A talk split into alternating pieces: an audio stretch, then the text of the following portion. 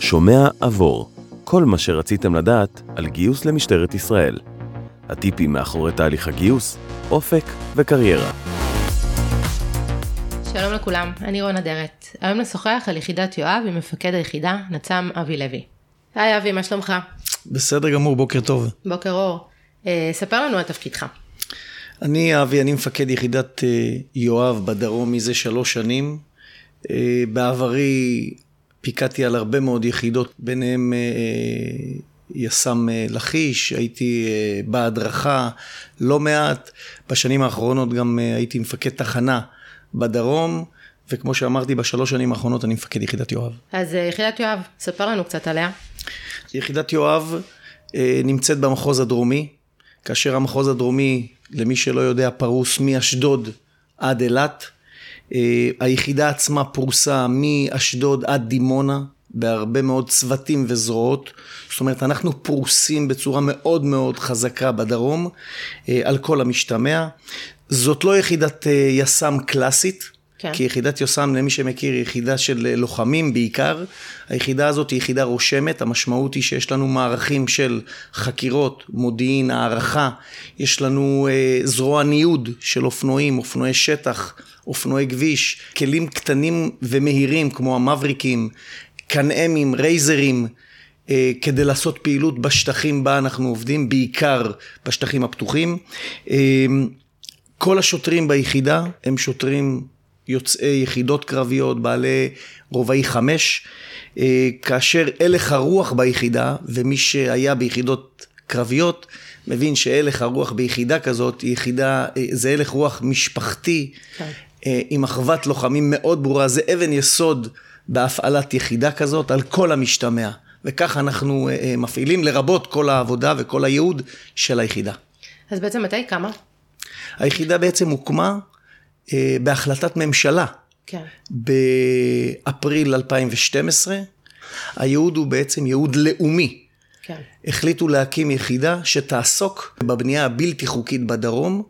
מייעוד היחידה אנחנו מבינים שיש פה עבודה מאוד מורכבת, מאוד רגישה, אבל הנושא של הבנייה הבלתי חוקית הוא משהו מאוד מאוד רחב, זו תופעה מאוד מאוד גדולה בשטחים הנרחבים בדרום, וזה ייעוד היחידה. הייעוד הוא ממש ייעוד לאומי, על מנת לשמור על הנגב ולהשאיר אותו כמו שאנחנו חושבים שהוא צריך להיות. מול איזה אתגרים אתם עומדים? כשאתה מבין שייעוד היחידה הוא ייעוד כזה לאומי, כזה משמעותי, ומתעסק עם דברים מאוד מאוד מורכבים של פינוי והריסת בתים לא חוקיים במגזר, הסדרה של שטחים מאוד נרחבים, שאני אומר הסדרה זה אף פינוי של צבירים, ולהכניס אותם ליישובי קבע מוכרים, אתה מבין שזה עבודה מאוד רגישה, מאוד מורכבת, עבודה עם הרבה אמוציות אל מול הצד השני, לא מובן מאליו להגיע לבית של אדם, ולפנות אותו ולהרוס את הבית, כן. בין אם הוא צו שיפוטי או צו מנהלי, זה אירוע, ומכיוון שזה הייעוד, אז האתגרים מאוד מורכבים, היחידה עובדת ברמת חיכוך כמעט 100% כל הזמן, נכון. אנחנו מבינים את המורכבות, ובגלל זה הדריכות של כל הלוחמים היא 100% כל הזמן בשל הייעוד, מעבר לכל הנושא של הבנייה הבלתי חוקית וההסדרה, יש הרבה מאוד נושאים שאנחנו נוגעים בהם במחוז דרומי, סיוע לכל מה שקורה במחוז, אם זה אמל"ח בלתי חוקי, אם זה גידולים של סמים, קנאביס, בלדרות למיניהם, כל מה שיוצר, כל הסכסוכי קרקעות שאנחנו מתעסקים בהם, כן. העדבות שלהם הם הרבה מאוד דברים פליליים, ואנחנו כיחידה שמתעסקת בזה, מתעסקת גם בכל הדברים האלה, אנחנו מבינים את כל המשמעות, ובגלל זה הלוחמים מאוד ברורים במשימה, אנחנו עובדים חזק מאוד במנטליות של השוטרים, כי זה הרבה מאוד מורכב, זה ילדים, זה משפחות, זה נשים, אבל המשימה מאוד ברורה לכולנו. אז ההכשרה היא בעצם פנימית? ההכשרה היא הכשרה של כל שוטר שמתגייס למשטרת ישראל, ואחרי ההכשרה כשוטר, הוא עובר הכשרה של לוחם, כמו כל יחידת יסם. תזכרי, כמו שהזכרתי בהתחלה, יש לנו מערכי בילוש, מערכי מודיעין, חקירות, כל אחד לפי מה שהוא מנותב. כמובן, זו יחידה עצמאית לגמרי, עם מערכים שהם תומכי לחימה. אגב, אנחנו כפופים ישירות למפקד המחוז, כמו כל מרחב. במה עבודת היחידה שלכם שונה נגיד מיחידות אחרות? קצת נגעת בזה, אבל יש עוד משהו שהוא מייחד? הייחוד של יחידת יואב זה בייעוד שלה. כן. זה לא עוד משימה, כי אנחנו מבינים שהייעוד שלה הוא לאומי. ולעשות משימה כזאת מורכבת, עדינה, שברירית, עם מרקם, עם אוכלוסייה, לא פשוט. נכון. זה אירוע. וזה עיקר האתגר המרכזי, שהוא שונה מאוד מיחידות משטרה אחרות, וזה מה שמייחד את יחידת יואב. ומה היית אומר שהאתגר הכי גדול שלך כמפקד על היחידה? שני צירים מאוד מאוד מאוד מאוד ברורים. אחד, זה ניהול היחידה בשגרה ובחירום. לא סתם אני אומר בשגרה ובחירום, כי אנחנו במחוז הדרומי, זה שגרת חירום. בדיוק, זה בא ביחד. לדוגמה, הפעילות בג'נין גוררת החבר'ה מעזה לשגר טילים, ואנחנו נמצאים בכל רגע נתון בשטח. אגב, לא ציינתי, היחידה תופסת כמעט את כל המחוז 24/7, עם צוותי התערבות לכל אירוע פח"עי או אירוע הפרות סדר שיתרחש באותו רגע. לא סתם אמרתי שאנחנו פזורים חזק מאוד במחוז, עם צוותים, עם זרועות, זאת אומרת, כל אירוע שיש, אני יכול להגיב מהר, חזק, עם האמצעים. כל זרוע, כל צוות, יש לו את הרכבים שלו, את האמצעים שלו, זאת אומרת, לוחם שצריך להגיע לעבודה, למשמרת, להקפצה, זה צוות שרץ עם הרכבים שלו, עושים את האיסוף מהר, ומגיעים לנקודת החבירה. אז בעצם אתם עובדים בצוותים, עכשיו אני... זרועות, צוותים, כל אחד עם הפיקוד שלו, כן. ככה שהאתגר שלי זה ניהול היחידה בחירום ובשגרה, וכמובן שמירה על ההון האנושי. ההון האנושי זה הדבר הכי חשוב שיש לי. ואם יותר לי, אנשים מדהימים שעובדים מתוך הנשמה, שעובדים מתוך הלב. אמרתי, זה כמו יחידה קרבית בתוך המשטרה, על כל המשתמע, עם אחוות לוחמים. אז זה נראה לי גם מה שחשוב לך לשמור, זה המשפחתיות והחום והאחווה. חד משמעי, אמרתי, זה אבן יסוד בהפעלת יחידה כזאת. המשימה גם ככה מורכבת, העבודה קשה, לא נתבלבל. כן. אבל האחידות שלנו, והכוח שלנו, ואנחנו שואפים את כל הדברים הכי טובים, זה מהביחד, זה מהגיבוש, זה מהמשפחתיות, מהאחווה, בין הלוחמים, בצוותים, בזרועות, ובכל היחידה כולה. איזה מקרה או מקרים אתה זוכר במיוחד ויכול לשתף? אני יכול לשתף אתכם ב-10 למאי 21, צעדת הדגלים בירושלים, כל היחידה עובדת בירושלים, איפשהו ב-4 אחרי הצהריים, פתאום אנחנו מבינים שמשהו בדרום מתחיל להתרחש, מנסים לשגר טילים לכיוון ירושלים, ומשהו אחר מתחיל להתרקם, כמובן היחידה מוקפצת ישירות לדרום, יורדים למטה, תופסים את כל מה שאנחנו צריכים לתפוס בדרום, באזור עזה והעוטף. אנחנו מבינים שמתחיל משהו אחר, ואיפשהו ב8-9, הכל כמרקחה מתחיל לבעור.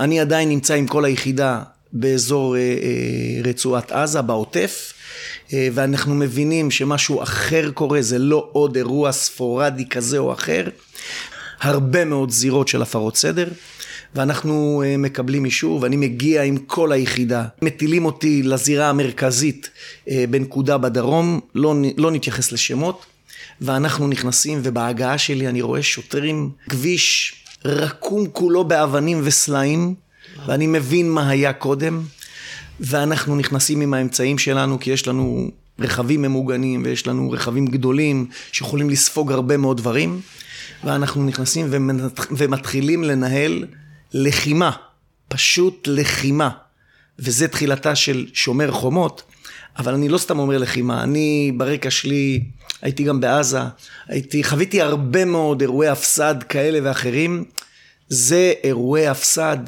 משנות ה-90, בשטחים, גם באיו"ש, גם בעזה, משהו שאתה לא רואה כל יום בתוך מדינת ישראל, ואנחנו מנהלים שם פשוט קרבות, אל מול אלפי אנשים, שאיפשהו בשלוש בבוקר, עולה בקשר מפקד התחנה הטריטוריאלית, בצורה מאוד מאוד אגרסיבית, שמנסים לשרוף את נקודת המשטרה באותו יישוב, ואנחנו תוך כדי שאנחנו מנהלים את אותם קרבות עם ההפרות סדר, אני נותן לכולם, כולם עולים על הרכבים, נוסעים דרך ההמון, לא צריך להגיד לך כמה אבנים אנחנו ספגנו, ואיך נראו הרכבים בסיום האירוע, ואנחנו מגיעים לנקודת המשטרה, והיא מוקפת 360 מעלות, מיידים אבנים, מדליקים צמברים, שזה צמיג גלגל בוער, ומשליכים אותו לעבר התחנה, ומנסים להציע אותה, ואנחנו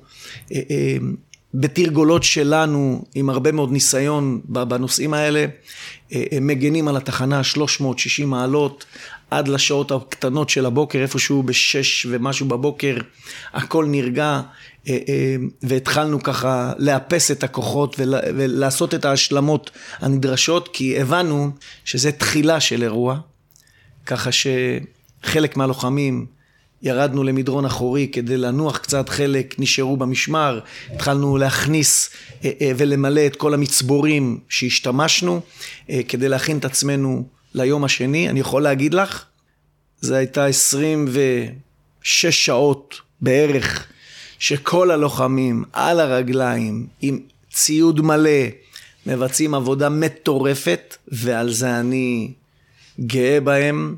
אני יכול להגיד לך שכבר בצהרי היום השני, אחרי שישנו 3-4 שעות, כן. הרגענו את כל הלוחמים, כבר נכנסנו למעצרים על פי מידעים של המודיעין, והתעסקנו בכל האירוע הזה למשך מספר ימים. אני יכול להגיד לך שבאירוע הזה מצאתי את עצמי עם כל היחידה, תופס כפרים בצפון, ומקבל אחריות בגלל הגודל, בגלל היכולת, בגלל העוצמה. שמח שיכולנו להשפיע בצורה הזאת.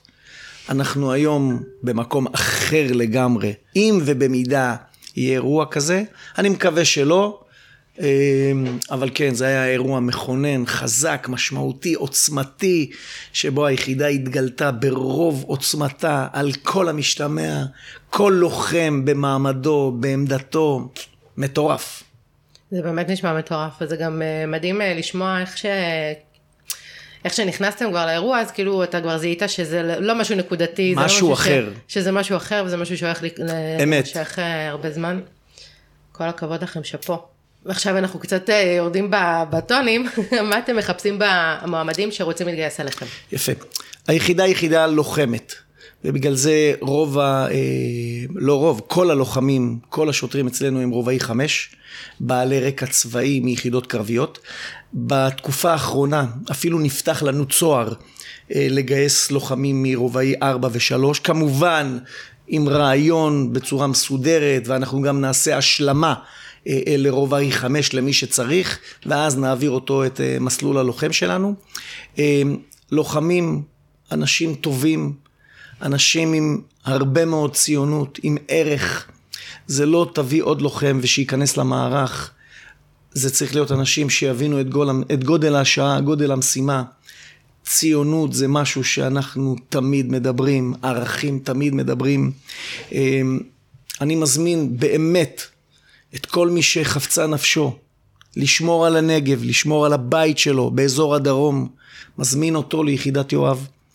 אני מזמין אותו אפילו לא להתגייס בשלב הראשון, שיבוא יראה, ישמע, יסתכל על לוחמים, יסתכל על האמצעים, יסתכל על סביבת העבודה, כי הכל אצלנו קובע.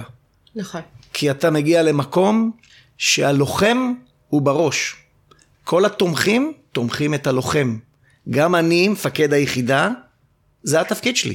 לתמוך את הזרועות, את הלוחמים, את כל הצוותים, ולתת להם את כל מה שהם צריכים כדי לבצע את עבודתם. בעיקר חבר'ה צעירים, טובים, שרוצים לתרום, שרואים את גודל המשימה, כי המשימה היא לא של משטרת ישראל, היא לא של יחידת יואב, היא משימה של מדינת ישראל. נכון. ככה אנחנו רואים את זה. וכל מי שיבוא עליו הברכה. יש איזשהו טיפ למועמדים שרוצים להתגייס? משהו שאתה חושב שהם יכולים לעשות, או להביא איתם? לפני, הם פשוט מגיעים לראיונות, הם עושים את המבחנים, מגיעים אליך לראיונות. אני מציע לכל המועמדים, קודם כל להבין בתוך עצמם שזה מה שהם רוצים. הם יכולים לשמוע, הם יכולים לבדוק, הם יכולים לקרוא, הם יכולים לבוא להתרשם באהבה גדולה. בגלל שהמשימה היא לא עוד משימה של משטרת ישראל, היא משימה אחרת, היא משימה לאומית, היא משהו הרבה יותר גדול ממני ומהיחידה, שיבואו עם הרבה מאוד רוח, הרבה אוויר במפרשים, מוטיבציה, רצון לתרום ולתת. כל היחידה זה חבר'ה צעירים, זה משפחה אחת שלמה, אתה רק נוגע, אתה נשאב פנימה, אי אפשר שלא. ובגלל זה אני מאמין שמי שיבוא, יראה, ינגע, יישאב פנימה מיד. זה בעיקר ללוחמים, זה בעיקר לאנשים עם רקע לחימה. אמרתי, פתחו את זה עכשיו קצת לרובעי 4 ורובעי 5, יש הרבה מאוד חבר'ה מעולים, נכון. שהם בחטיבות השריון, תותחנים, הנדסה, הרבה מאוד לוחמים, רובעי 4, שהם מעולים, שבכלום זמן משלימים לרובעי 5, עושים קורס לוחם של יס"מ במשטרת ישראל, ונכנסים אלינו למשפחה. אבי, תודה רבה שהגעת אלינו. תודה לכם, מאזינים יקרים. אתם מוזמנים לעקוב אחרינו בפייסבוק, מרכז גיוס משטרת ישראל, ולהצטרף אלינו גם בפרק הבא של שומע עבור.